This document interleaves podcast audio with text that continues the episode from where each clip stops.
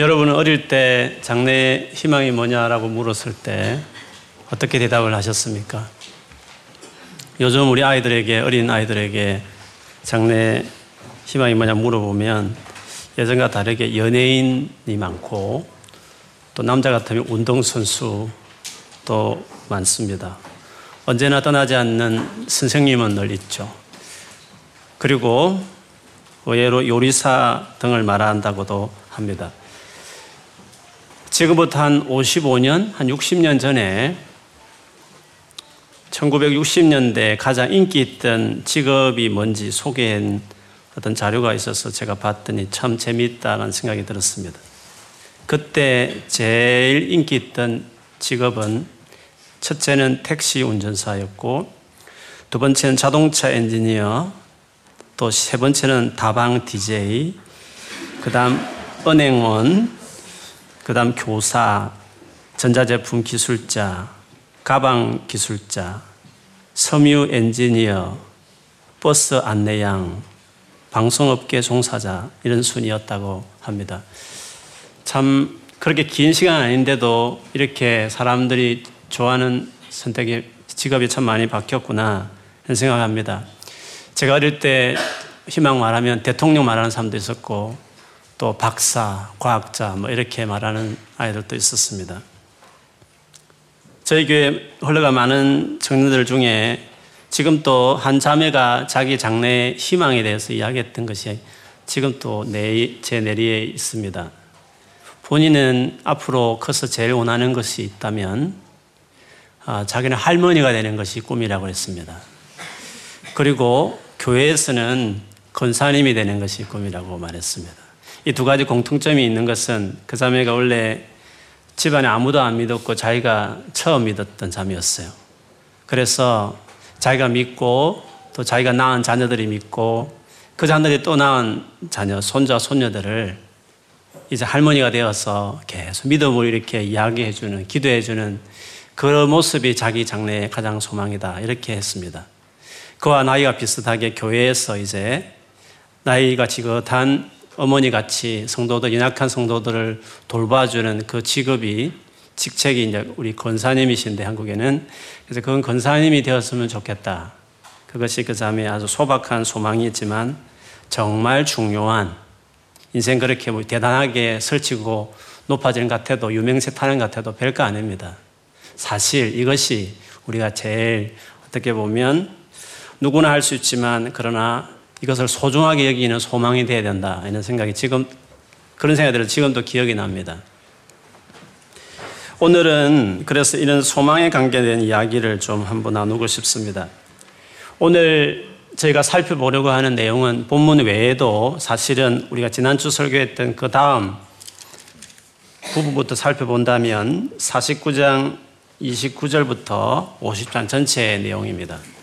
다 어떤 마지막 중요한 믿음의 거목인 야곱이 죽는 이야기와 그리고 창세기 뒷부분의 주인공이었던 요셉이 죽는 이야기가 기록되어 있습니다. 두 사람의 죽음을 가지고 어떻게 보면 어, 장면을 본다면 네 장면이 이루어지는 거죠. 앞에 두 장면은 야곱과 관련된 장면이고 뒤에 장면은 요셉과 관련된 장면으로 되어 있습니다.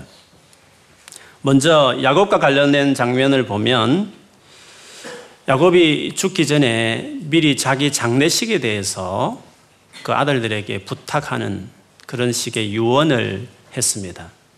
내가 죽거든 이 애굽이 정말 그 당시 최고 선진, 선진국이고 뭐 무덤을 해다 화려, 화려하게 그렇게 무덤을 만들 수 있지만 나를 나의 시신을 이 애굽 땅에 묻지 말고 원래 내가 살았다가 온 우리 조상 대대로 떠돌아다니며 살았던 지금의 팔레스틴, 성경엔 가나안 땅이라 말하는 그 가나안 땅에 나를 좀 묻어달라고 말했습니다. 사실 나의 아버지 위에 또 할아버지, 할아버지 아브라함이 산 밭이 있는데 그 삼십 절에 보면 가나안 땅 마물의 앞 막벨라 밭이라 그 밭에 굴이 하나 있는데 그 굴에 어, 자기를 묻어달라 했습니다. 거기에 할아버지와 할머니 아브라함 사라가 묻혔고 또 자기 아버지 이삭과 어머니 리브가도 묻혔고 그리고 자기 첫째 부인 레아도 먼저 묻혔다 하면서 나로 하여금 거기에 묻어달라 이렇게 말을 했습니다. 이렇게 야곱이 부탁하는 데에는 뭔가 마음이 있는 것이죠. 굳이 애굽, 그 좋은 애굽보다도 가나안 땅, 그것도 가나안이 원래 자기 고향도 아니고 사실은 툭 올라가면 다른 데 있으면 불구하고 왜 가나안 땅을 그렇게 자기 시신이 거기 묻혀지기를 바랬을까 하는 것은 그만큼 하나님에 대한 그 약속을 기억하고 있는 것이죠. 자기 생애뿐만 아니라 그 이후에 이루어질 그 하나님의 놀라운 약속을 생각하면서 그 약속이 이루어질 땅에 자기가 묻히고 싶다 이런 마음을 이렇게 표현한 것이었습니다. 그리고 오십 장에 가보면 정말 야곱이 죽었고 그 죽은 야곱을 위해서 요셉이 총리로서 아버지를 지극정성으로 장례식을 준비하는 장면이 나옵니다. 한 사십 원은 향 재료를 넣었다 했는데 이거는 우리 식으로 하면 미라 만드는 과정이죠. 그리고 또 한 삼십 일 애국해서 총 칠십 일 기간 애국 땅에서 이제 장례 어떤 나름대로 절차를 가지게 되었고 끝나자마자 이제는 그 시신을 가지고 야곱이 유언한 대로 이제 가나안 땅을 올라가는 것이었습니다. 뭐 많은 사람이 갔다 이런 이야기도 언급되어 있고 그런데 여기서 중요한 것은 그들이 어떤 식으로 가나안 땅에 들어갔느냐 하면 이스라엘 나라로 본다면 중앙으로 쭉 흐르는 강이 요단강입니다. 약속의 땅은 왼쪽이죠. 그런데 오늘 이 본문에 보면 야곱이 시신을 메고 이 많은 장로 행렬들이 요단강 오른쪽 동편에 잠시 머물러서 거기서 울다가 요단강 건너서 이제 왼쪽으로 진짜 원래 하나님이 주고자 한 약속의 땅으로 들어가는 식으로 장례가 이루어졌다라고 십사 절까지 길게 설명이 되어 있습니다. 그런데 이 내용이 참 재미있는 것은 나중에 시간이 제법 흐르죠. 이때로부터 한 사백 년 이상 뒤에 사백 년이 되게 긴 시간이잖아요.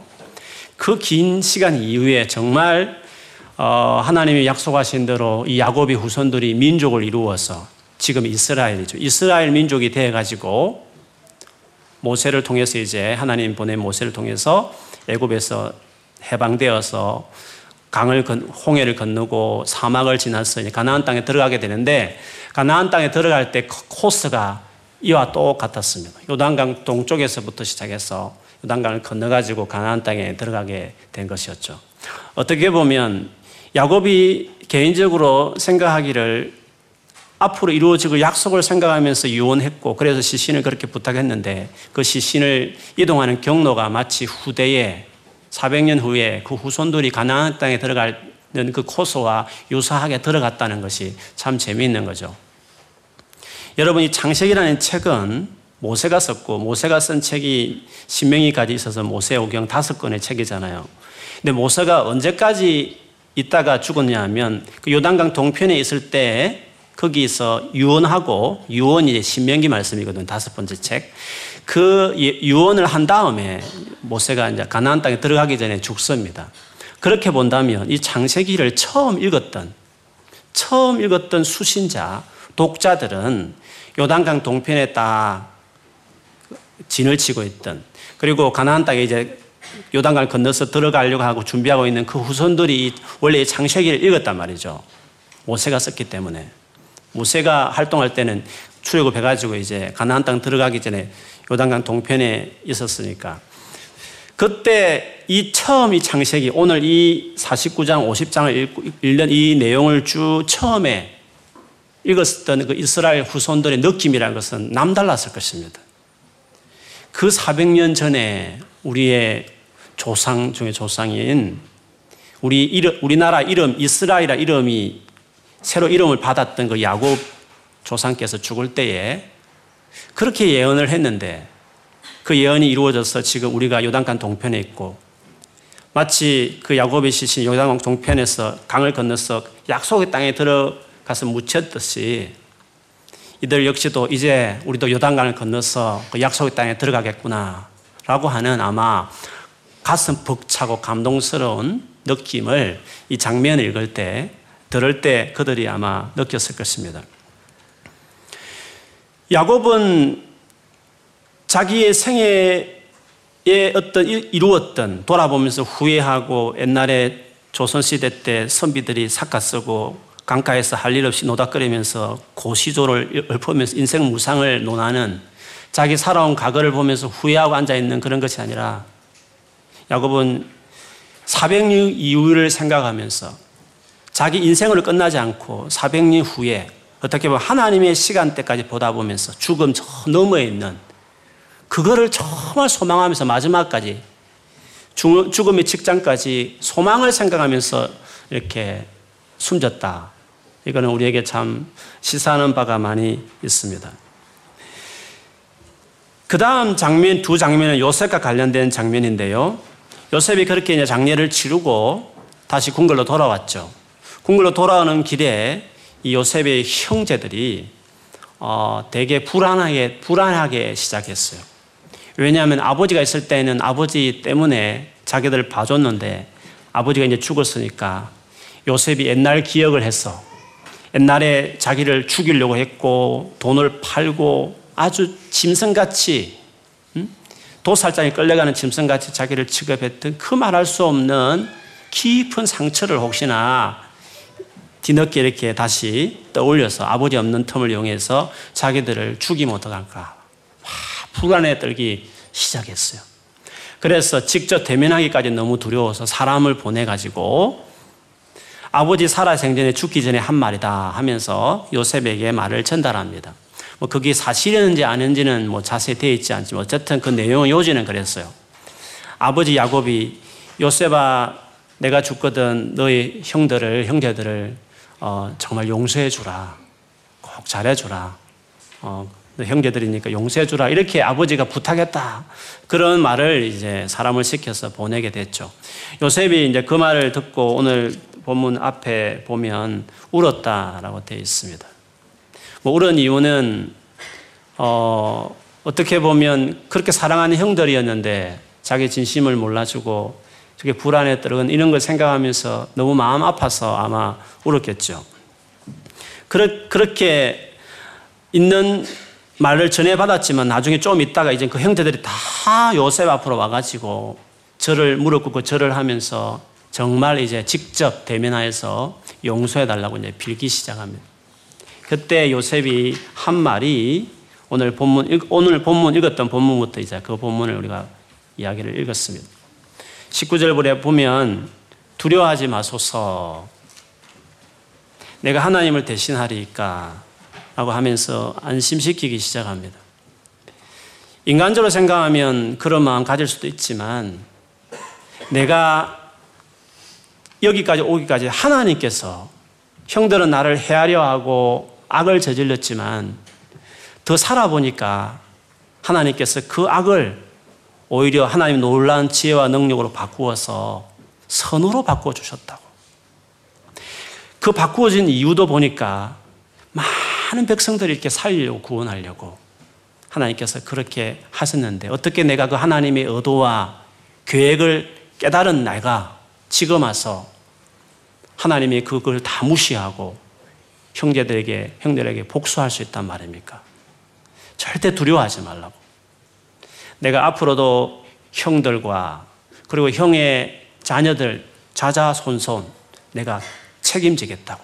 오늘날 하면 똑똑한 애는 대학 보내서 공부시키고 그렇지 않은 애들은 취직시켜서 내가 책임질 테니까 형님 걱정하지 말라고. 이런 식으로 아주 간곡하게 그 진심이 전달되게 그렇게 어, 형들을 설득하는 장면이 여기 나옵니다. 요셉이 자기 생애에 정말 지울 수 없는 상처, 다른 걸 용서해도 이것은 용서할 수 없을 만한 깊은 상처를 준 사람들이지만 그가 이렇게 용서하는 정도가 아니라 그들을 위해서 정말 그들을 위해서 장례까지 책임질 수 있을 정도로 요셉이 할 수 있었던 단 한 가지 이유는 그가 하나님을 알았기 때문에 그런 것이죠. 하나님께서 어떻게 자기 삶 안에 일하고 계신지를 그가 경험했기 때문에 하나님을 만났고 하나님 일하심을 그가 알았고 하나님에 대한 믿음이 있었기 때문에 그래서 그 어려운 인간관계를 잘 해결해내는 그런 여유를 가진 사람이 될 수 있었습니다. 그래서 여러분, 하나님을 안다는 것은 우리에게 엄청난 능력인데, 오늘 요셉처럼 이렇게 힘든 용서할 수 없는 사람도 내 관점 보면 못하지만 하나님의 관점 보면 하나님은 그런 악도 선을 바꾸시는 하나님이심을 경험한 요셉으로서는 그렇게 해주신 하나님 생각해 볼 때 하나님을 대신해서 내가 어떻게 할 수 있는 게 아니라 그 하나님에 대한 믿음과 하나님에 대한 신실함을 생각해 보면서 그 용서할 수 있는 사람이 된 것이었어요. 그래서 여러분, 하나님을 안다는 것은 대단한 능력이죠. 그리고 하나님을 알게 될 때 이렇게 엄청난 힘든 어떤 인간관계에서 용서를 해낼 수 있는 사람도 될 뿐만 아니라 오늘 처음부터 계속 살펴보고 있는 것처럼 죽음 저 너머에 있는 끝까지 소망하는 사람이 되는 것이죠. 하나님을 모르는 사람들은 기껏 해봐야 소망이라는 것이 그냥 살아생전에 바라는 것 정도밖에 되지 않는 것이에요.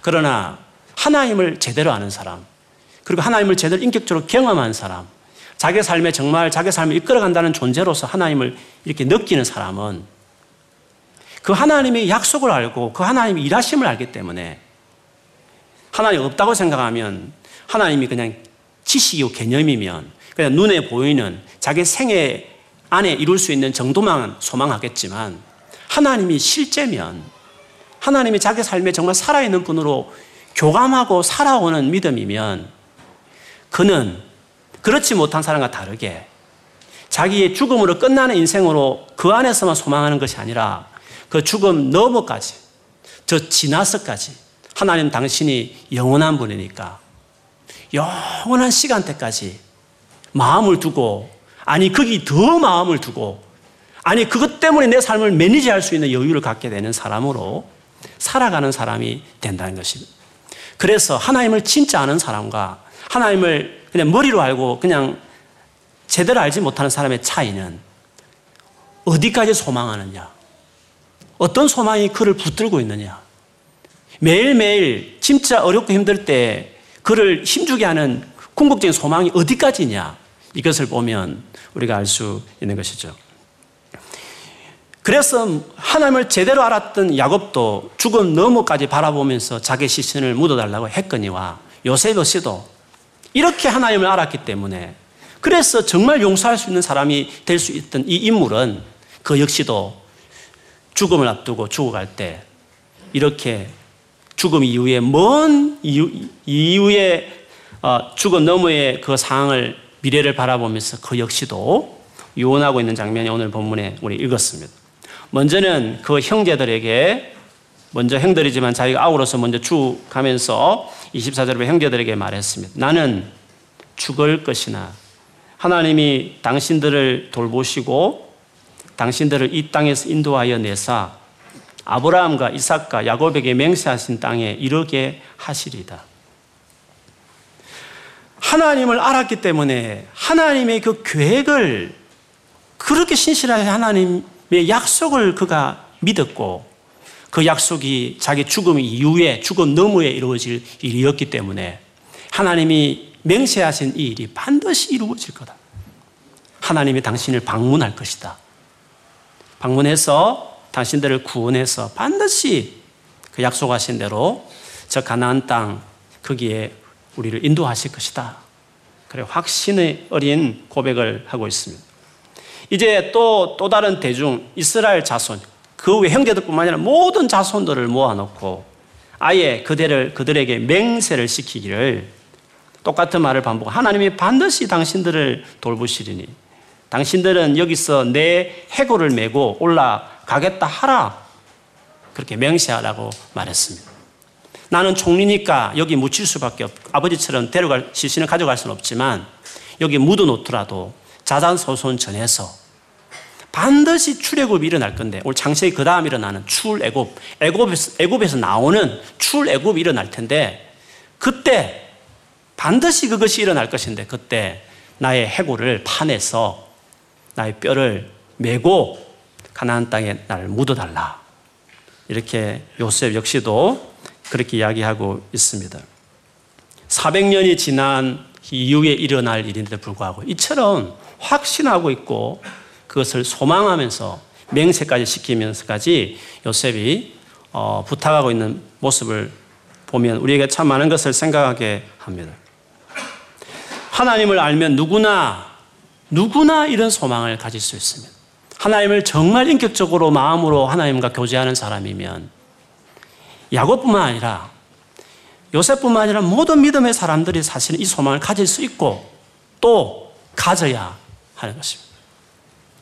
그저 세상에 살 동안 이루어졌으면 하는 그런 정도의 바램 정도로 소망을 삼지 말고 죽음을 넘어서까지 영원한 어떤 시간대까지 이루어질 그 소망까지 바라보며 살아가는 그 사람이 크리스찬이라는 거죠. 예수 믿는 사람이 세상 예수 안 믿는 사람과 다른 많은 차이들이 있어야 되지만 우리가 궁극적으로 뭐를 소망하는지 그의 삶을 이끌어가는 많은 소망 중에서 궁극적으로 영원 죽음을 넘어 있는 그 소망이 이끌어간다는 것을 그것이 그들과 다른 차이점이 되어야 되는 거죠. 영원한 하나님을 믿는다면 그 영원한 하나님이 하실 일은 나의 죽음 넘어서서 이루어질 일이니까 결국 영원한 죽음 너머에까지도 소망하는 그게 허상이 아니라 진짜 자기 삶에 소망이 되어서 자기 삶을 이끌어가는 사람이 되어야 그게 하나님을 아는 사람이요. 또 하나님을 아는 사람에게는 하나님은 반드시 그거를 요구할 것입니다. 몇 년 전에 시간이 좀 지났는데 제가 뉴욕에 한번 젊은 들이 많이 모이고 그 교회가 부흥한다고 그래서 어, 그 교회 초청으로 제가 탐방을 간 적이 있었습니다. 거기 가서 어, 한 은혜로운 많은 간증을 들었는데 그중에 지금도 기억나는 간증이 하나 있습니다. 아마 여러분과 나눈 적도 있기 때문에 기억하시는 분도 있었을 거예요. 한 자매가 결혼하고 신혼이었는데 어, 변호사였습니다. 그런데 그 자매의 집안에 어려움이 있었는데 자기 남동생이 심한 우울증과 심해 정신분열까지 되어서 강제로 병원에 이렇게 입원을 시켜야 될 지경이 되었던 것 같아요. 부모님은 세탁소를 운영했고 그래서 시간적 여력도 안 되었거니와 영어도 그 아주 멘탈 문제를 이렇게 하기에는 여러 가지로 일 세대로는 부족했기 때문에 자기를 의지했었어요. 그래서 그 자매는 집안 문제이기 때문에 어떻게 헤어나올 수도 없고 부모님도 부탁하시고 또 자기 담동생에 의해서 결혼해도 자기 가정도 있음을 불구하고 가정을 돌아볼 여력이 없을 정도로 그래서 남편도 서운하고 그렇게 서운하게 생각하는 남편이 또 더 서운하고 내가 얼마나 힘든데 이해하지 못하는 것 같아서 이런 여러 가지 자기 삶에 너무 많은 짐을 주고 무거워하고 있는 그때에 그 교회 목사님을 만났고 복음을 전해드리게 되고 그 진짜 예수님을 그의 삶에 이제 모신 다음에 그 하나님 살아계신 하나님과 이제 교제를 시작하기 시작했어요. 뭐 그때 간증할 때는 이제 다 회복이 되어서 뭐 감사해서 이제 그 고백을 할 때 제가 그 간증을 들었습니다. 그 자매가 많은 은혜로 말들을 했지만 우리에게 질문을 하나 던져있습니다. 동생은 어떻게 됐는지 아십니까? 저도 궁금했어요. 그 동생 어떻게 됐을까? 그 자매가 말하기에 동생은 여전히 병원에 있고 상태는 이전보다 더 안 좋아질 때도 있다고 이야기했습니다. 그, 그렇지만 그 아픔의 시간을 지나면서 어, 중간에 이제 아버지가 자기를 이해하고 내가 할 테니까 니는 네 가정 챙기라 해서 챙기면서 가정도 남편과도 회복되고 부모님 관계도 회복이 되고 그래, 그렇게 하면서 이제 지내왔는데 그런 많은 시간을 거쳐오면서 자기가 그 고통을 겪었기 때문에 교회에서 셀 리드를 하고 있었는데 어느 날 자기 셀원들이 개인적으로 전화를 오기를 사실 언니 내가 우울증으로 고통당하고 있어요. 그런 아이들이 여러 명이 자기의 개인적으로 이야기를 하더라는 거예요. 그래서 자기 동생을 겪었기 때문에 누구보다 마음을 다해서 그걸 이해할 수 있었고 또 그런 그룹들을 모아서 어떤 치료하는 그룹도 만들고 또 교회의 힘으로 부족하면 전문기관인 병원과 연결해서 도와주는 그 리드를 그 자매가 하고 있었습니다. 그래서 이전에 그 지난 고통이 헛되지 않고 어, 자기 안에 많은 사람을 이해하게 되고 이렇게 경험하게 된 시간을 가졌는데 그러면서 그 자매가 말하기를 동생이 여전히 아프고 여전히 회복 기미가 안 보이는 그런 상황 가운데서 그 자매에게 그 상황을 이겨낼 수 있었던 것이 하나가 있었어요. 그 자매가 그렇게 말했어요. 저는 천국을 소망합니다. 라고 말을 했습니다. 천국은 성경에 있는 대로 눈물도 없고 아픈 것도 없고 질병이 없는 그곳이기 때문에 얼마 안 나는 이 몇십 년 조금 견디면 우리 동생도 저렇게 왔다 갔다 하지만 그래도 주님 붙들고 있는 사람이니까 나와 우리 동생이나 우리 온 가족이 이 땅에는 힘들지만 얼마 안 있으면 우리가 저 천국에 갈 것입니다. 그 천국에 대한 소망을 이야기했습니다. 사실 솔직히 저는 그런 식의 천국을 이야기할 때마다 예를 들면 천국은 너무 아름답고 질병이 없고 고통과 눈물이 없다고 말할 때 저 개인적으로는 조금 이 부정적인 마음이 있었어요. 너무 현실 도피 아니야? 힘든 사람 마약 주듯이 도피하라고 그런 말을 하는 것 같이 여겨졌어. 늘 그것이 좀 편치 않는 마음이 있었어요. 그런데 그 자매의 간증을 들으면서 제가 생각이 달라졌습니다. 그렇구나. 저 자매 생각해보면 천국이 있어야 되겠다. 천국이 있기 때문에 그래서 소망이 되어 있기 때문에 참아낼 수 있는 거구나. 그 생각을 하면서 정말 천국은 하나님이 그래서 이런 자들을 위해서 준비했구나. 천국은 반드시 있어야 되는구나. 현실 도피가 아니라 그것이 사실이고 죽어 넘어에 있는 그 소망이 있기 때문에 어떻게 보면 현실, 현장에 매일매일 살아가면서 겪는 수많은 어려움들을 이겨낼 수 있는 힘이 더 있구나. 더 현실적으로 당면할 수 있고 더 현실을 잘 살아낼 수 있는 힘이 그 소망으로부터 오는 것이구나. 그렇게 생각했습니다. 원래 우리가 기도해서 원하던 것이 다 이루어지고 기도해서 모든 문제 다 해결되고 기도해서 모든 질병이 다 치료되면 좋겠죠. 그렇게 그런 경우도 있겠죠. 그렇게 또 믿고 우리가 늘 기도하는 것도 사실이에요. 그렇지만 어떤 경우에는 그렇지 않는 경우가 있다는 거죠. 평생에 짐처럼 내가 짊어져야 될 가정, 가족 가운데 고통도 있을 수 있는 것이고 내 개인적인 핸디캡도 있을 수 있는 것이고 내가 살면서 어떻게 아무리 노력해도 내가 열심히 기도하지만 열심히 하나님을 섬기지만 여기가 천당이 아니니까 죄로 말미암아 일그러진 세상에 살기 때문에 여기서 겪는 여기 살 동안 겪는 고통들이 우리에게 있다는 것이죠. 그렇기 때문에 우리가 그런 이 땅을 살아가면서 그것을 잘 감당해낼 수 있는 힘이 뭘까? 역시 그거는 죽음 너머에 있는 죽음 너머까지 다스리신 그 하나님을 아는 사람이 가질 수 있는 유일한 그 사람도 가질 수 있는 유일한 소망 죽음 너머에 있는 소망이 그것을 가능하게 하는구나. 그것들을 깨닫는 참 값진 시간이었어요. 그래서 제 안에 풀리지 않는 의문들 왜 기도하는데 하나님 다 안 해주시지? 왜 기도하는데 많은 병이 안 고치되는 것도 많지? 왜 주님을 잘 섬기는데도 불구하고 믿는 그 개인과 가정이 계속 어려움이 있지?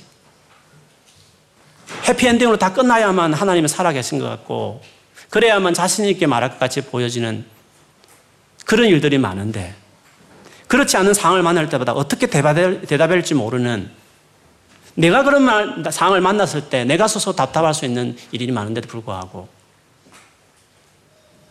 그런 어떤 안개처럼 뭔가 내 안에 찜찜했던 하나님과 관계에서 늘 뭔가 좀 이렇게 찜찜했던 그 부분이 그 자매의 간증을 통해서 제 안에 많이 해소됐어요. 그렇구나. 죽은 너머의 소망을 바라보면서 이 땅에 고통을 짊어지고 가야 되는 여정이 우리 삶에 있는 거구나. 그리고 그 소망이 있기 때문에 그리고 이 현실을 더 잘 받아내고 잘 감당할 수 있구나. 그래서 그 자매가 간증할 때 되게 감동이 됐어요. 막 눈물도 흐르고 하나님이 천국을 준비했다는 거. 하나님께서 우리에게 이 놀라운 소망을 가지고 우리의 삶을 준비하고 있다는 거. 그 사실이 너무 감사, 감격스럽고 감사하고 그래서 앞으로 살아가면서 이런저런 어려움들이 많겠지만 예수를 믿기 때문에 또 예수님을 전하기 때문에 안 믿는 사람이 겪지 못한 어려움을 더욱 더 당하는 일이 있을 수 있겠지만 그러나 하나님 우리에게 주신 이 소망, 죽음 너머에 있는 확실하게 이루어질 영원하게 누릴 그 소망이 있기 때문에 그 소망 때문에 고난도 참아내고 그 소망이 있기 때문에 눈물을 흘려가면서도 그 길을 갈 수 있는 더 용기 있고 더 담대할 수 있다는 거죠. 흘리는 눈물이 있어야 하나님을 갔을 때 눈물을 닦아주지 않겠습니까? 질병을 안고 있어야 주님을 갔을 때 주님께서 질병을 고치는 은혜도 경험하지 않겠습니까? 그래서 세상을 비관할 게 아니라 막 이렇게 저렇게 사람을 원망할 것이 아니라 하나님을 아는 자는 인간관계에서도 다르지만 삶의 수많은 이런 어려움 가운데서도 그거를 잘 견뎌내고 감당할 수 있는 죽음 저 너머에 있는 소망까지 갖게 되는 것이구나. 정말 하나님을 안다는 것이 우리의 삶에 얼마나 큰 능력이요 힘이 되는지를 우리가 그걸 통해서 알 수 있습니다. 그래서 히브리서 십일 장 십삼 절 십사 절에 보면 믿음에 대한 믿음으로 살아난 사람들을 이야기하면서 마치 오늘 창세기에 있었던 족장들을 언급한 다음에 이런 말을 했어요. 이 사람들은 다 믿음을 따라 죽었으며 약속을 받지 못하였으되 그것들을 멀리서 보고 환영하며 또 땅에서는 외국인과 나그네임을 정언하였으니 그들이 이같이 말하는 것은 자기들이 본향 찾는 자임을 나타냅니다. 창세기에 나오는 모든 족장들은 하나님이 약속하신 그것이 이루어지는 해피엔딩을 보지 못하고 그것을 그냥 약속으로만 받고 멀리서 그것을 이루어질 것을 죽음 너머에 이루어질 그것을 그 약속이 그렇게 이루어질 것을 소망하면서 살았다는 거죠. 불편하게 외국인처럼 남의 땅에 천대받으면서 눈치 보면서 외국인들처럼 살고 이민자로의 서움을 겪으면서 나그네같이 살 수 있었던 것이 죽음 너머에 하나님께서 이루실 그 소망 때문에 그렇게 살았다는 거죠. 그걸 다름 아니라 그게 믿음으로 사는 것이다. 이 땅에서 하나님을 믿고 예수를 믿는 사람이 보여줘야 될 남다른 차이 나는 삶이 있다고 한다면 죽음 너머에 있는 그 소망에 마음을 탁 고정하고 그 소망으로 닷을 내린 다음에 그 소망이 나를 이끌어서 삶에 똑같은 어려움을 당해도 이 세상이 전부라고 생각하면 자살할 만한 충격적인 사건을 만나도 죽음 너머에 있는 소망에 닷을 내린 사람이기 때문에 그 가운데서도 감사를 잃지 않고 거기서도 기쁨을 가지고 평강을 가진 채로 그 어두운 터널을 묵묵히 걸어가고 있을 때 주변에 많은 사람들이 잘 되어서 세상에 성공해서 그래서 전도도 할 수 있지만 똑같은 어려움을 만났지만 도대체 뭐가 있기에 당신이 믿는 구석이 뭐며 뭘 어디에 지금 눈에 보이기에 아무 소망이 없는 당신에게 소망이 있어야 뭔가 활기도 차고 생기도 있는 것이고 기쁨도 있는 것인데 당신을 주도하고 있고 당신을 이끌어가고 있는 소망이 뭐냐고 묻지 않겠습니까? 그래서 하나님을 알고 예수를 믿는 우리들이 가져야 될 소망은 이 아직도 하나님을 알지 못하는 많은 분들과 달라야 되는 것이 이것이라는 거죠.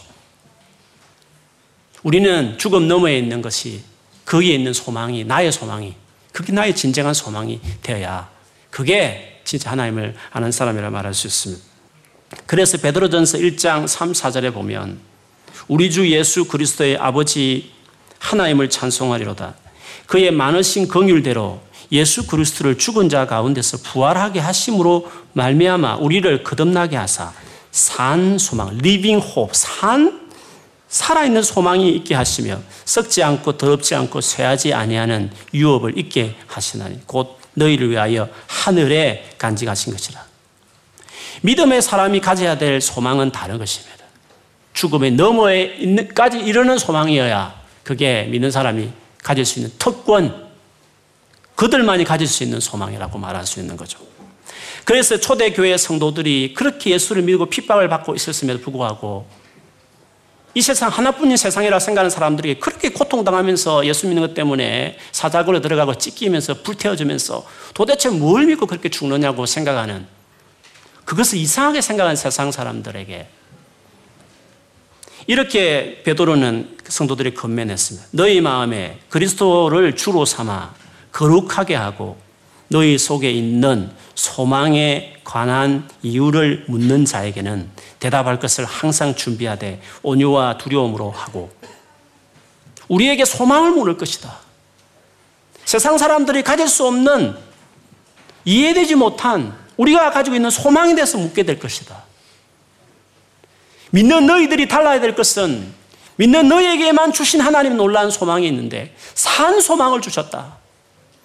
이 세상 죽음은 끝나버릴 그런 것만 바라보는 사람들과 다른 그것만을 가지고 소망을 살아가는 사람과 다른 죽음 저 너머까지도 소망하는 것을 가진 너희들이 세상과 다르다는 것이죠. 그리고 그 소망이 제일 중요한 소망이 돼요.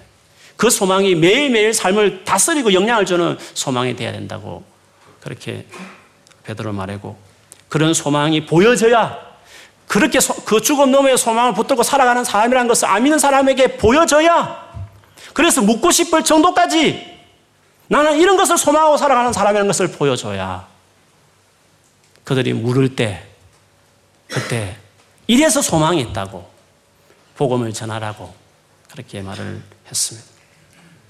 여러분 안에 가지고 있는 소망이 뭡니까? 여러분이 매일매일 힘들 때마다 그 힘든 것들을 견뎌내게 하는 궁극적인 소망이 도대체 뭐가 있습니까? 천국 하면 그냥 나이 드신 분이나 도, 돌아가시기 전에 생각하는 그런 어떤 소망이라고 생각하십니까? 제가 이 말씀을 준비하면서 영주야, 너는 천국이 제일 중요한 소망이냐 물었을 때 Yes, Lord. 그렇습니다. 목회든지 내 삶에 어떤 어려움이 있을 때마다 저는 언제나 천국이, 그것들에 대한 소망이 제 삶을 지탱하게 하고 그것 때문에 더 감당할 수 있는 담대함과 힘이 있다는 거죠. 내가 장래의 그 영광을 바라보면서 그 영광과 비교도 안 될 현재의 고난을 참았다고 했던 바울의 말 것처럼 성경의 모든 믿음의 사람들은, 아니 크리스찬이라고 한다면 그들이 붙들어야 되고 그들의 삶을 이끌어가는 것은 다름 아닌 이런 소망이어야 된다는 것을 성경이 우리에게 이야기해요. 묻고 싶습니다. 여러분은 정말 하나님을 아는 사람입니까? 하나님을 안다면 이런 소망이 여러분 삶을 매일매일 이끌고 있습니까? 나이가 어리지만 공부하면서, 직장에서 힘들면서, 인간관계에서 여러 가지 상처 가운데 있을 때에 그걸 다 감당할 수 있는, 내가 아무리 기도하고 나가 아무리 노력해도 안 풀리는 수많은 삶의 어떤 무거운 짐이 내게 느껴질 때마다 천국 딱 생각해 보면 또 힘이 생기고 다시 시작하자 이렇게 할 만큼 천국이, 죽은 너머에 하나 약속하신 그 소망이 여러분을 매일매일 지탱하고 있을 만큼 진짜 하나님을 아는 사람이냐 하는 거죠. 죽음 너머에 계신 그 하나님을 아는 사람답게 죽음 너머에 있는 것을 약속하시고 이끌어 가신 하나님에 대한 소망을 정말 가지고 가, 사, 살아가는 사람이냐 하는 것이죠. 그렇지 못하다고 한다 해도 괜찮습니다. 우리가 여기 모인 이유도 그렇고, 우리가 예배하는 이유도 그렇고, 우리가 많은 바쁜 일이 있지만 내가 이렇게 하나님께 나오는 이유가 있다면 하나님을 아는 것이 내 삶에 이토록 중요하기 때문에 우리가 나온 것 아니겠어요? 그러므로 마음을 더 두고 열일 제쳐놓고 주일에 바쁜 일이 많아도 하나님 앞에 예배하고 더 시간 여력이 되면 주중에 더 다른 하나님을 알아가는 삶을 여러분이 들이시면 단순히 종교 생활이 아니라 그냥 너 습관적으로 하는 어떤, 어떤 그런 종교 행위가 아니라 하나님을 안다는 것은 이게 엄청난 능력이요. 심지어 만만치 않은 우리의 삶을 살아내게 하는, 항상 기뻐하고 모든 일에 감사하고 다 넘어지고 자빠지고 자살을 충동 느낄 상황 가운데서도 미소를 지으면서 평강을 잃지 않고 그 묵묵한 그 어둠의 터널을 지나갈 수 있게 하는 그 힘이 바로 소망에서 있는 거죠. 그래서 로마서 팔 장에 소망으로 우리가 구원을 받았다고. 소망 안에서 우리가 in hope we are saved. 소망 안에서 우리가 세이브 받았다고. 소망이, 이런 소망이 우리 그리스도인의 특징이라고 이야기하고 있습니다. 그러므로 여러분, 하나님을 알아가는 일에 힘쓰는 여러분이 되시길 축원합니다. 하나님을 알면 우리는 이런 사람이 될 수 있습니다. 그래서 수련회 같이 갔으면 좋겠습니다. 이것을 가볍게 여러분이 전달 안 됐으면 좋겠습니다. 십자가라는 주제로 이번에 수련회 하기로 마음을 가졌습니다. 십자가 우리 삶을 완전히 바꿔놓을 수 있습니다. 그렇게 많이 들었던 그 십자가가 바울의 고백처럼 나는 십자가 외에는 아무것도 알고 싶지 않다고요. 그 석학이, 그리고 나는 십자가만 자랑하고 싶다 할 정도로 도대체 십자가에 뭐가 있기에 그 고백을 했을까? 십자가를 이미 알고 있지만 우리가 진지하게 다시 접할 때 우리는 우리 인생이 바뀌고 세상 사람이 흉내내지 못하는 오늘 본문 같은 이런 소망을 갖는 사람으로 우리가 살아가는 사람이 될 수 있다고 생각해요. 이 박 삼 일 딱 떼서 하나님을 알아가는 일에 여러분 삶을 들으시길 바라요. 만일에 부득이하게 그렇지 못하고 다른 계획에 있어서 이번에 못 가신다면 다음에 가시고, 또 어쨌든 그걸 떠나서 주님을 알아가는 삶이 우리에게 너무너무 중요하다는 거죠. 하나님을 아셔서 죽은 너머의 소망을 붙들고 그 소망이 힘든 나의 매일매일 삶을 간단하게 만들어내는, 성립케 하는 그런 소망을 가진 하나님의 사람들, 그게 믿음의 사람이라는, 그렇게 믿음으로 살아가는 그래서 믿음과 소망 같이 있고 사랑, 사랑하는 주님이기 때문에 그런 믿음도 있고 그런 소망을 갖게 되는 거죠. 세 세트가 우리의 삶에 잘 세트를 되어서 여러분 평생에 만만치 않은 이 삶을 잘 감당해내는 우리 모두가 되기를 주의 이름으로 축원합니다. 아멘. 우리 같이 기도하겠습니다. 우리 안에 현실적으로 보면 또 나 자신을 보면 정말 소망을 가질 수 없다라고 그렇게 여겨지는 분이 계십니까? 여러분 예수를 안 믿는다면 그만 가지고 그래서 좌절하고 우려하는 거 다 이해할 수 있습니다. 그러나 여러분 적어도 오늘 이렇게 예배하러 오셨고 이 하나님에 대한 그분에 대해서 들었다면 다시 우리가 마음을 새롭게 먹어야 된다고 생각해요. 우리 인생이 우리 살아서 여기서 바랄 수 있는 그 바램 정도로 살아가는 사람들이 아니라 죽음 너머에 계시고 영원히 다스리시는 하나님께 우리가 소망을 둔 사람답게 하나님의 약속이 나를 주장하고 하나님의 신실하심이 나의 삶을 잘 다스리기 위해서 이렇게 어려운 가운데서도 소망을 갖고 묵묵히 또 성실하게 그리고 최선을 다하게 그리고 평강과 어떤 담대함, 야무진 태도를 가지고 흐트러지지 않는 삶의 모습으로 이 상황을 잘 감당해내는 사람이 되어야 될 것입니다. 오늘 기도하면서 하나님, 하나님을 더 알게 해주십시오. 그래서 하나님을 알기 때문에 하나님께 소망을 두고 죽음 너머까지 소망을 두고 살았던 이 창세기의 족장들 같이 저도 이 땅에 살면서 이 땅에 눈에 보이는 것에 소망 두고 살지 않고 하나님 약속하신 하나님 나라를 바라보며 이 땅에 신실하게 살아가는 이런 산 소망을 가진 자가 될 수 있게 해달라고 우리 한번 소리 내어서 자기 자신을 위해서 기도하겠습니다. 하나님 아버지 감사합니다. 우리에게 이 땅이 전부 것처럼 생각하고 이게 잘 풀리면 좋고 길이 막히고 어려우면 그냥 낙심하고 그것이 이 세상을 살아가는 우리의 태도였을 우리들을 하나님께서 우리를 불러서 예수 믿게 하여 하나님을 아버지라 믿게 하시고 그 하나님의 신실하신 약속과 우리를 돌보시고 이끄시는 하나님을 알게 함으로 우리가 죽은 후까지 소망할 수 있는 사람이 되게 하시니 감사합니다.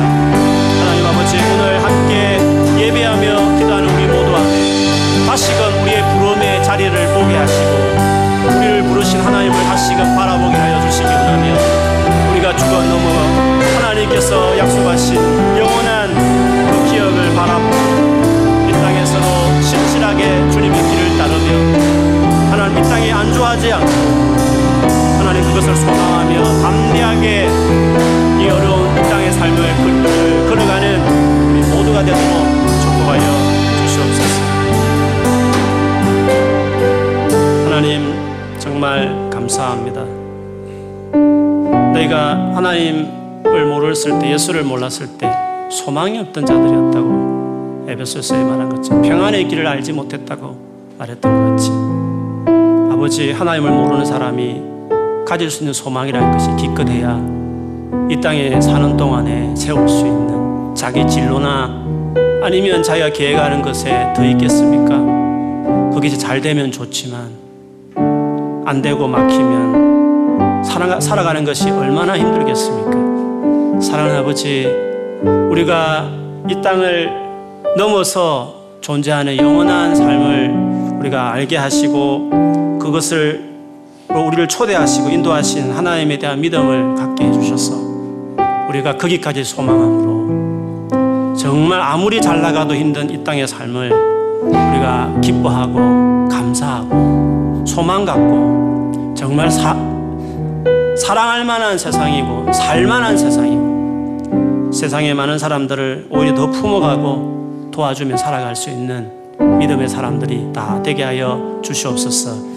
주님을 더 알 수 있도록 우리 교회 안에 성령님께서 역사해 주시고 특히 이번 수련회에 가서도 정말 그 사랑의 절정 하나님이 이 땅에 오셔서 방문하셔 죽으신 놀라운 십자가 저에게 가르쳐 주시고 또 알게 하심으로 우리 인생 달라지고 주님을 알고 따라가는 믿음의 사람으로 더 세워지는 은혜로운 자리 될 수 있게 축복하여 주옵소서. 예수님 이름으로 기도합니다. 아멘. 나를 받으시옵소서 찬양하면서 준비한 예물.